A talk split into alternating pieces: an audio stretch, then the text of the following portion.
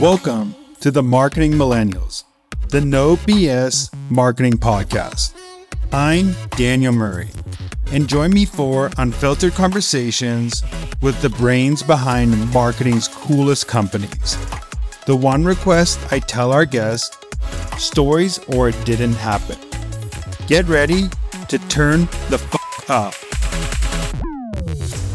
We were launching a new wine bar. Everyone's like, it's just a wine bar. How are you going to get noise? We created the world's first Prosecco A T M, and we it basically served Prosecco on tap, and it was looked like an A T M, looked like a bag machine. This little like yellow thing that we put outside. We had a queue for hours. That campaign made Good Morning Britain. We had it on the Jimmy Fallon show being discussed between the Super Bowl and the State of the Union. I think marketers at the moment, everyone's complicating shit of like, trying to create new when it's like the best exists in all the boring stuff that we do every day and how you bring that to life. Email marketers, fed up with bounced emails? Get your bounce rate below two percent by verifying your emails with zero bounds. Identify thirty plus email types with ninety-nine percent accuracy guarantee. Visit w w w dot zero bounds dot com Dot net and use promo code millennials twenty for twenty percent off today. What's up, everybody? Welcome back to another episode of The Marketing Millennials. Today, we have Charlotte all the way from across the pond. Excited to chat with her. She has an interesting way of approaching marketing, which you might know some people who do this because you might listen to some popular artists out there who have the same type of strategy when approaching marketing. So thank you, Charlotte, for coming on this podcast, and I appreciate it. Thank you so much for having me. I'm excited.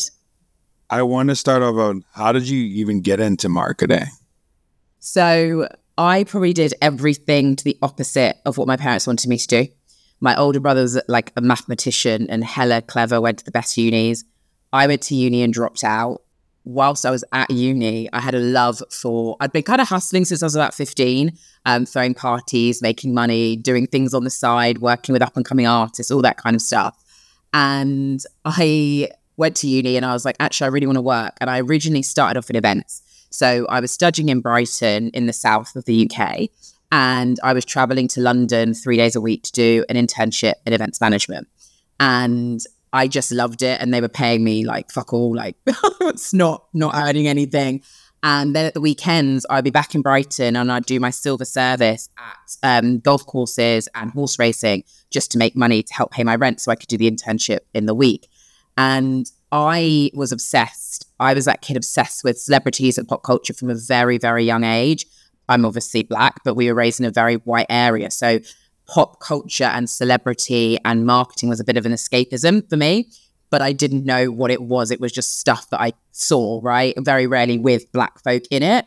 So from a young age, I was obsessive about that stuff. And then when I started to understand events, I started to look more at the marketing side of it.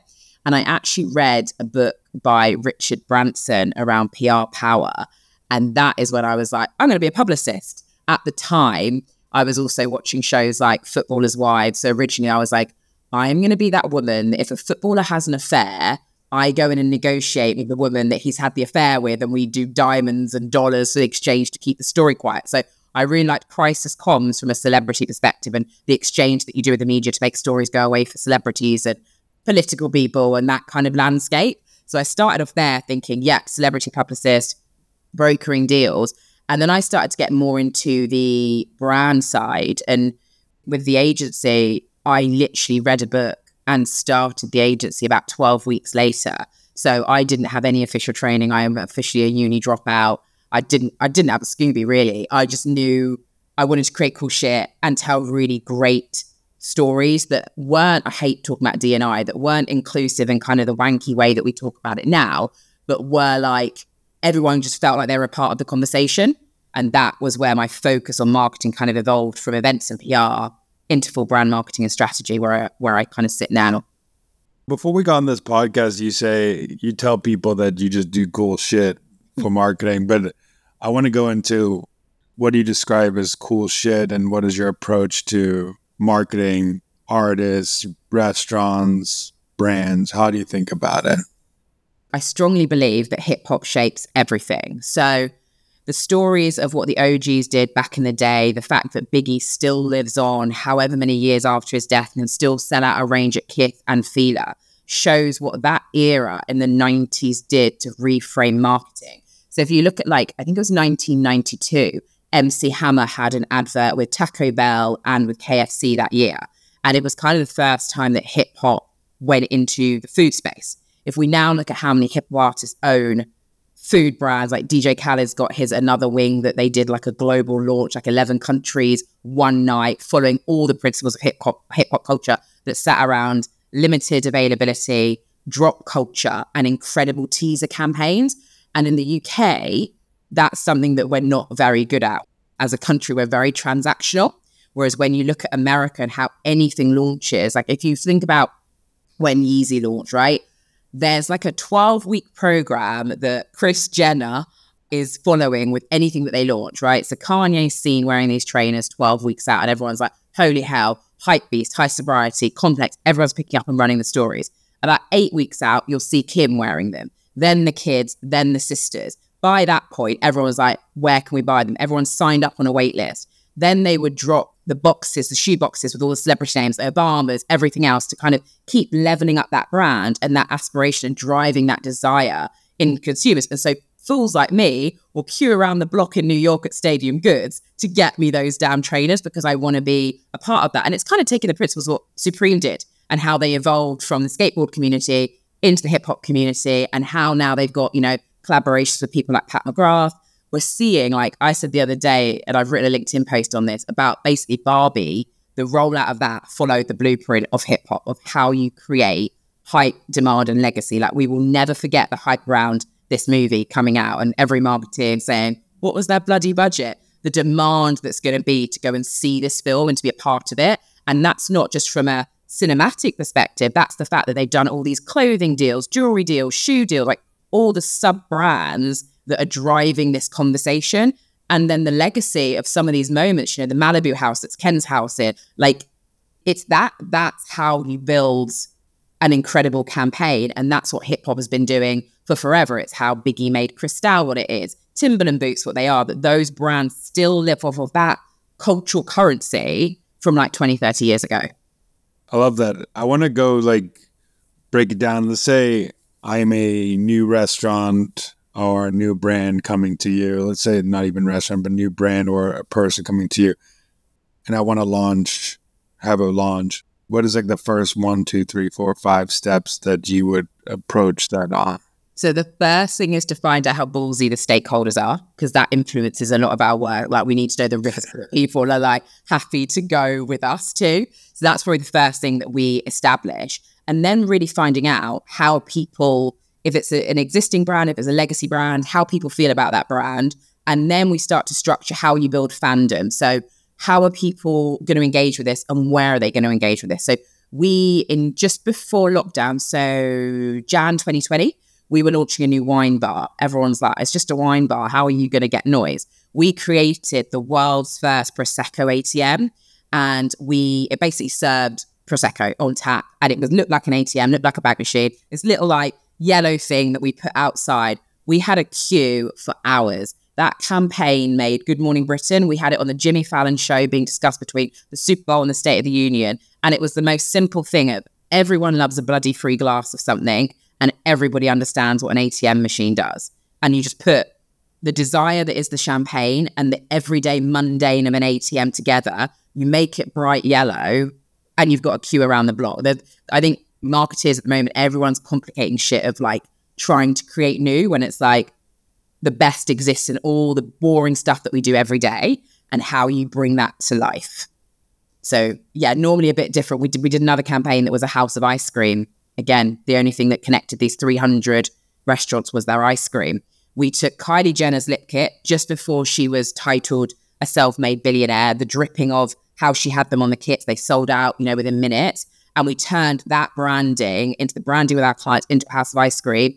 Then we created a hero dish that was ice cream, hot sauce, and fried chicken. And that was the image that blew up everywhere for us. But it was the it was ice cream.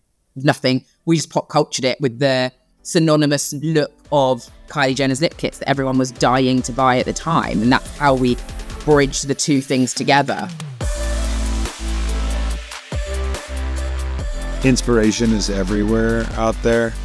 Sometimes the most simple ideas are the best ideas. And when I mean simple, it means like they're right in front of you. You don't have to go searching around to find the best new ideas. People have created new ideas. It's just taking, like you said, two obsolete things that weren't connected before, like ice cream and Kylie Jenner's lip kit, putting it together, and now you have a new campaign. But th- what I love about it is that if you're going to do this, you have to be a strong consumer of pop culture, strong understanding of it. If you're going to do a campaign like this, understand why Kylie Jenner's lip kit works like that. Understand how they dropped it. Reverse engineer it for your brand. Don't just copy exactly what they're doing. Just take the good elements and attach it. And I think what I'm getting from you is that you are, well, and your team probably are just deep consumers of pop culture, but you also understand like marketing. So you're taking those two points together and putting, clashing them together and making a whole new idea. Um, and for people who are listening, that is like, don't reinvent the wheel, just innovate on the wheel that exists today. And in a world where every brand is trying to get people to look down at their phones, be the brand or the business that gives people a reason to look up, because that's where no one's actually playing in the same way that they used to, because we still all have to commute. We still have to do a food shop. We still have to do all those things as humans to survive. And there's so much opportunity within that. And I think that, yes, we've still got the experiential, you know, I just I just got back from Cannes Lions and that was really interesting to see the beaches and how all of that came to life. But yeah, at a time when everyone's looking down, give people a reason to look up. What are some of the best inspirations to look at? What does good look like, if that makes sense? I think there's a lot of bad out there. So what does good look like? Book that changed my life that we have stacks of in the office that we send out to people was a book called The Tanning of America by Steve Stout. Um, Steve Stout was obviously a music mogul. He's negotiated some of the biggest deals in hip hop, but he wrote this book talking about how hip hop took America basically, and how they put, how hip hop that was this genre that, you know, people were burning and breaking C Ds and vinyls in the street, how they swept America with it. Took brand, the biggest brand deals ever. If you think about the moment of, um, again, one of my favorite moments, Run D M C, Madison Square Garden's My Adidas, and how Run D M C became the face of Adidas and where Adidas Originals was born from. Those moments are the game changers. It's the stakeholders that will take the risk and also understand true, true influence as well. We're in a gratification era right now that is built on this influencer that's got half a million followers, if we do a campaign with them, that's going to help sell out. But what people aren't realizing is that people don't normally buy from the influencer. The influencer is just another distribution channel to become a consideration. The actual, I'm going to go and buy this, is normally leveraged by something in pop culture. Pop culture sets. If you take like Black Twitter, right? And what this, this whole sub-community that is now a whole community in itself, they take really simple things and build the biggest amount of hype that make them pop culture moments, but that it's not done in this paid ads. It's not done in this really contrived way. It's done in a moment that becomes a something. That's why you've got all the memes and everything else. Those things are driven by places like Black Twitter. So if you can understand sub-communities and understand that what you see in the mainstream day-to-day has normally started as subculture, or a sub-community, and you can build a strategy that has your always on, what that's underpinned by, which is normally the underserved and the underheard, that's pop culture. Because what we see, what we buy in the stores was kicking it about three years ago within the people, the communities that people weren't paying attention to. So if you can get there first, that's the best part of pop culture in its purest sense before it becomes the mainstream. The one thing that like hip-hop artists do very well is like, people don't see the hustle that they do before that drop and all that stuff. Like there's so many things like they have to create that mixtape, or they have to create, and then they have to go like sling it in the streets mm-hmm. to people, and then they have to go drop it on SoundCloud or different yeah. places, and then people eventually start picking up on it, and then they have the hustle to go get the deal. They're doing like all of these marketing things before grassroots, before that they even get to a deal, but nobody sees that like all that hustle that happened before all these artists popped off. There was so much little things that they did that were, if you take the foundations of what they did and you're a startup, like it was so scrappy. Like they put content marketing, putting out mixtapes, outbound marketing, going to like give people things, guerrilla marketing, standing in streets and yeah. finding cool ways to do, like all these little things that um, they do when they're starting, and then they blow up. Like you see all these stories, I mean, of like Nicki Minaj when she started out, and all these people where they started out, where they just like were super scrappy. It, people forget about that and they just think, oh, they just blew up. But no, there's like so many moments before that happened that led them to that moment. Biggie Smalls, the greatest marketer of all time. That is my absolute belief. His legacy, based on everything that you've just said, is is the guiding principles that mainstream marketeers now use to build their strategy. But that was happening back in the eighties on the block in a completely different way that people weren't paying attention to. But marketing strategies now are built on the fundamentals of what hip hop was doing thirty years ago. Yearly email list decay is about twenty-three percent. You think you're exempt? But we've seen so many businesses lose their email provider due to high bounce rates. For one client, twenty-one percent of the list was invalid. Around two in ten emails, a twenty percent bounce rate. Thankfully, Zero Bounce email verification eliminates bounces with ninety-nine percent guaranteed accuracy. Visit w w w dot zero bounce dot net and use promo code millennials twenty for twenty percent off today. There's no easier way to zero bounces. Do you think a lot of marketers don't do this because they're scared of hustling, or do you think they do don't do it because they're just scared of taking risks? Because I think there's like, I'm saying from like the beginning, like you have to do some risky stuff at the beginning to get your name out there. So I know you said it before, like the first thing you ask people is like, what the risk you want to take. Do you think it's a lot of people don't stand out because they're not willing to take the risk, or what? What's the reason that they're not doing these these things that are happening? I have such a mixed answer on this. I think everything's become very beige because everyone's looking for perfection. I think a really good example of how you unbeige that with your risk is if you think about what Pharrell just did with Louis Vuitton.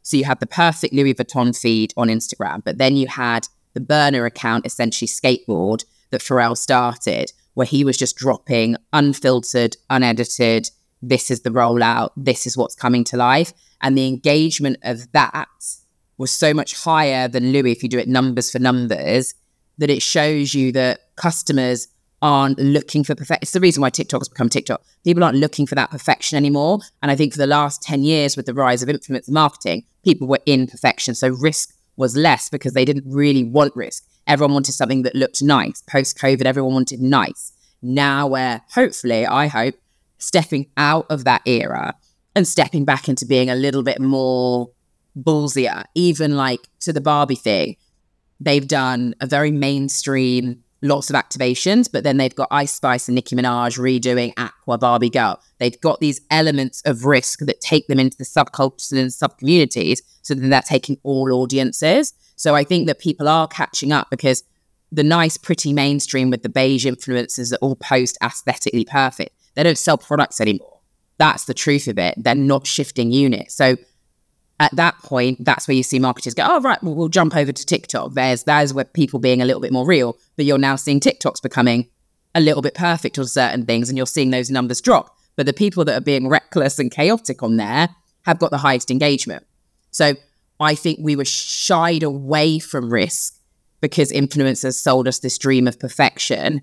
But I think consumers have gotten out of that and are just like, no, give us, give us, especially in the cost of living crisis. People don't want to see your perfect life. They want to see your raw life. They want to know that you are struggling to pay your electricity and heating bill the same as them.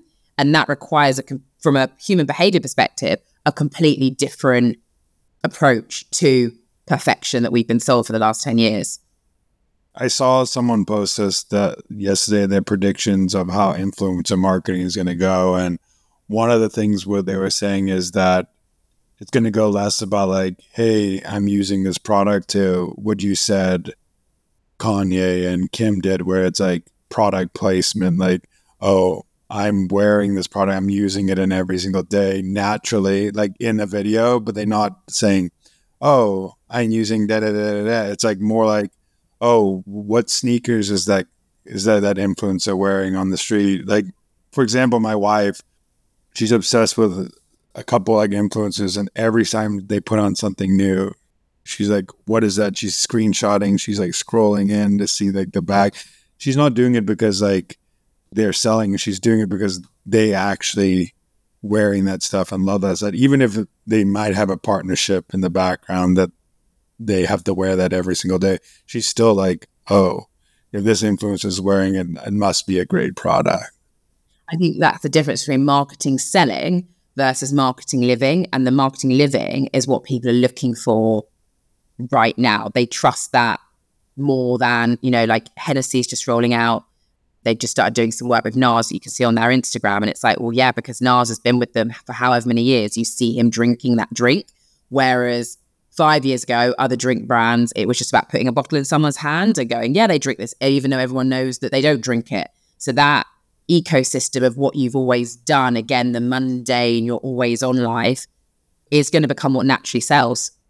The funny thing is, uh, and we've said it a little bit in this podcast, it's been going on for years, this stuff, like product placement in movies, drop culture, like you talked about, like strategically placing new items in celebrities' hands without saying that they're they're there. Something that's been going on for a little while is just that we've got stuck into the these playbooks that, hey, you have to do it like this, you have to do it like that, where like there's a reason why it's worked in the past. And that's why it's also important that I, I always say, like, you should always have like long-term partnerships with influencers. It shouldn't be one-off transactional, hey, show me your your product. It's get them incorporated into your brand's life, so then you, they actually can naturally show it, live it, instead of being like, hey, I use this product type thing. Yeah, the, the Now Next Future influencer plan that rolls out over a three-year period is the best way. When I think about the campaigns that we've done, they're the best ways to make them work. And understanding that high numbers doesn't, some of the most influential people that I follow are fully from the micro community, and I trust what they say. The big boys, I'm like, I know you've just been paid twenty K to say that. Like, it's, we're just so much more aware.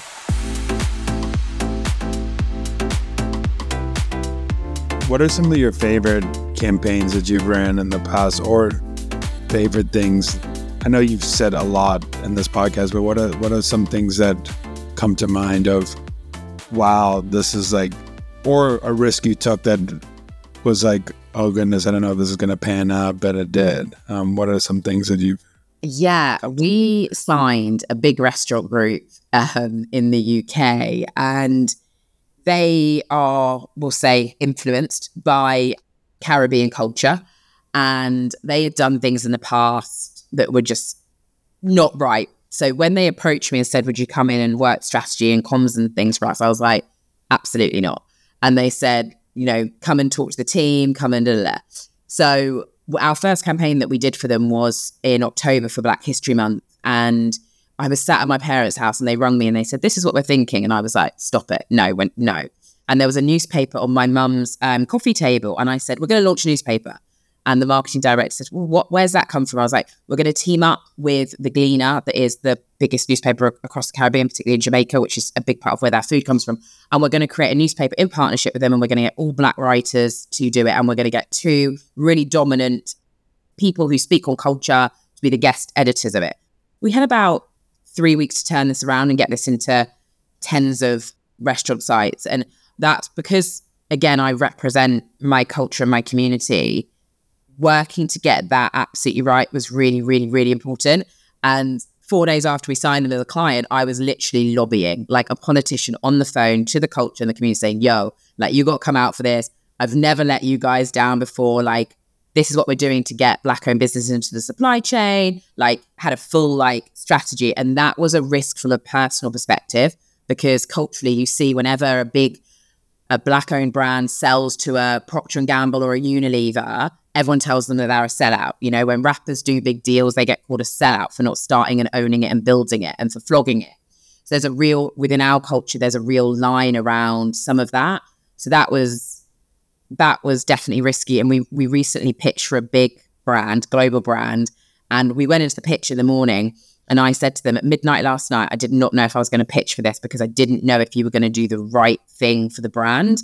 And my team were like, holy shit, did she just say that? And I think that's probably with us, our biggest risk is normally around the integrity of doing the right thing, not the easy thing. And I think a lot of marketing is the easy thing at the moment. Oh, Threads has launched today. Let's just get on there. Like, there's no like, what is the plan here? Well, everyone else is doing it, so we've got to do it. Well, if you don't have a presence on Twitter, like, it's that side that for us is, is the riskier side, because we try and remain an agency that operates in its purest sense for everybody that we serve and, and all communities that we talk to.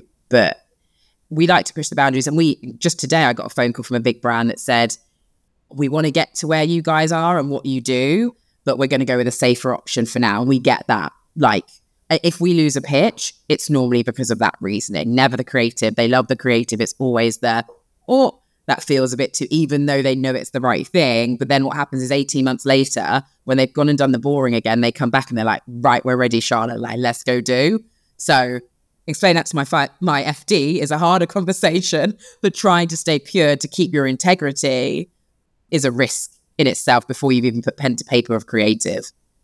And it's like true branding of standing for something. And even if it's like, sometimes you can't, don't take a client because it doesn't fit your brand, or sometimes you don't do a campaign because it doesn't fit how you would go to market with that campaign. I think that's the truest form of what brand actually is. Like, strong brand is having those ethos and having those ethics and having those um, level of how you want to go to market in your way in part of it. And people should take, even like brand should take that as a consideration, is that if it doesn't fit your brand and it makes you some money today, six months from now, people will come with the receipts and be like, hey, you did this, you were a sellout, I'm not going to use you again.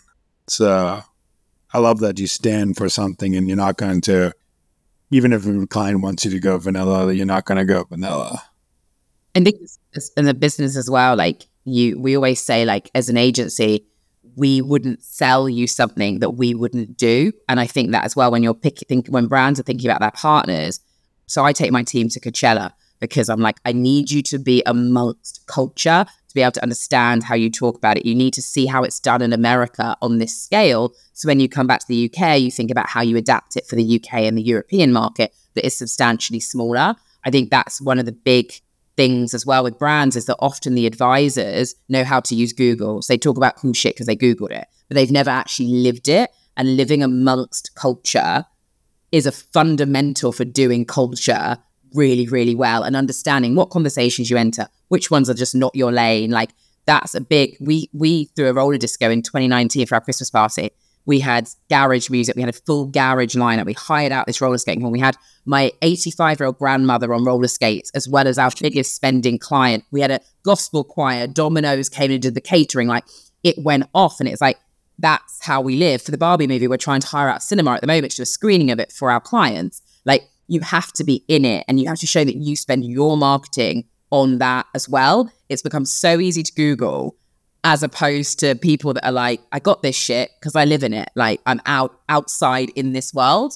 Um, and I think that's, again, where a lot of brands actually go wrong, is the advisors that tell them what to do, who aren't a part of certain communities, who just, as I say, can use Google and TikTok.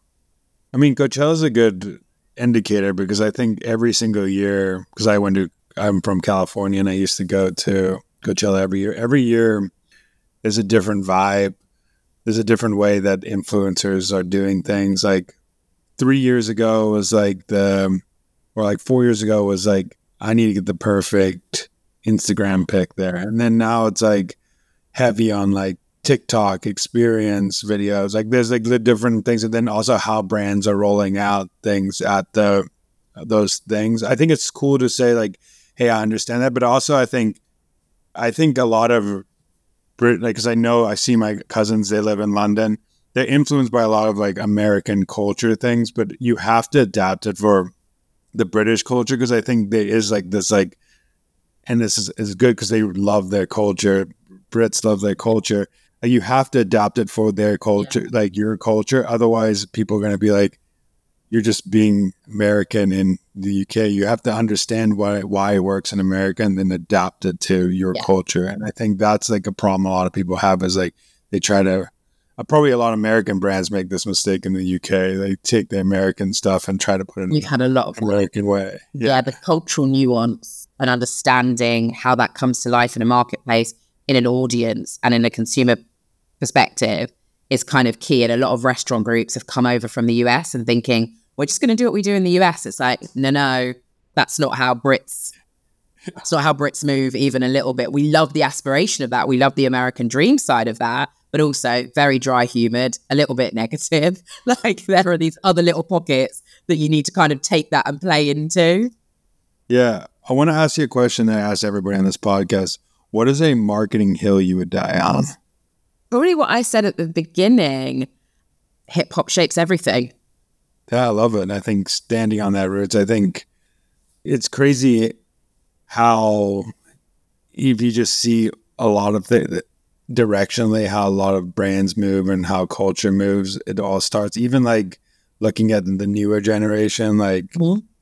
hip hop is shaping like every little thing that they do, the way they talk, the way that they interact, the way that they dress, the way that they, they think about things. It's like all shaped on that. Even like, but it's also cool. It's like, it's learning how it evolves too, because I think it has evolved through the years, but it's still like deeply rooted in, in culture.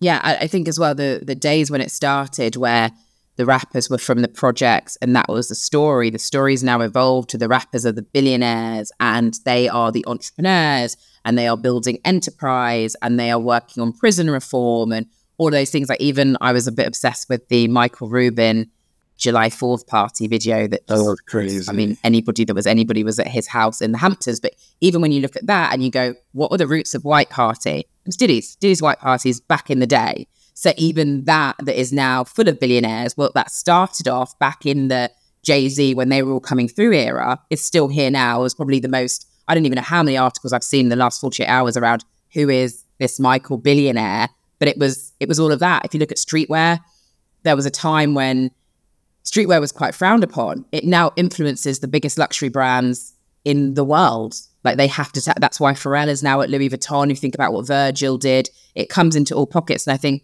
sometimes people think hip hop means black and they think, oh, don't understand that, so can't go into that world. But it means so much more than that now from a cultural and a commercial perspective.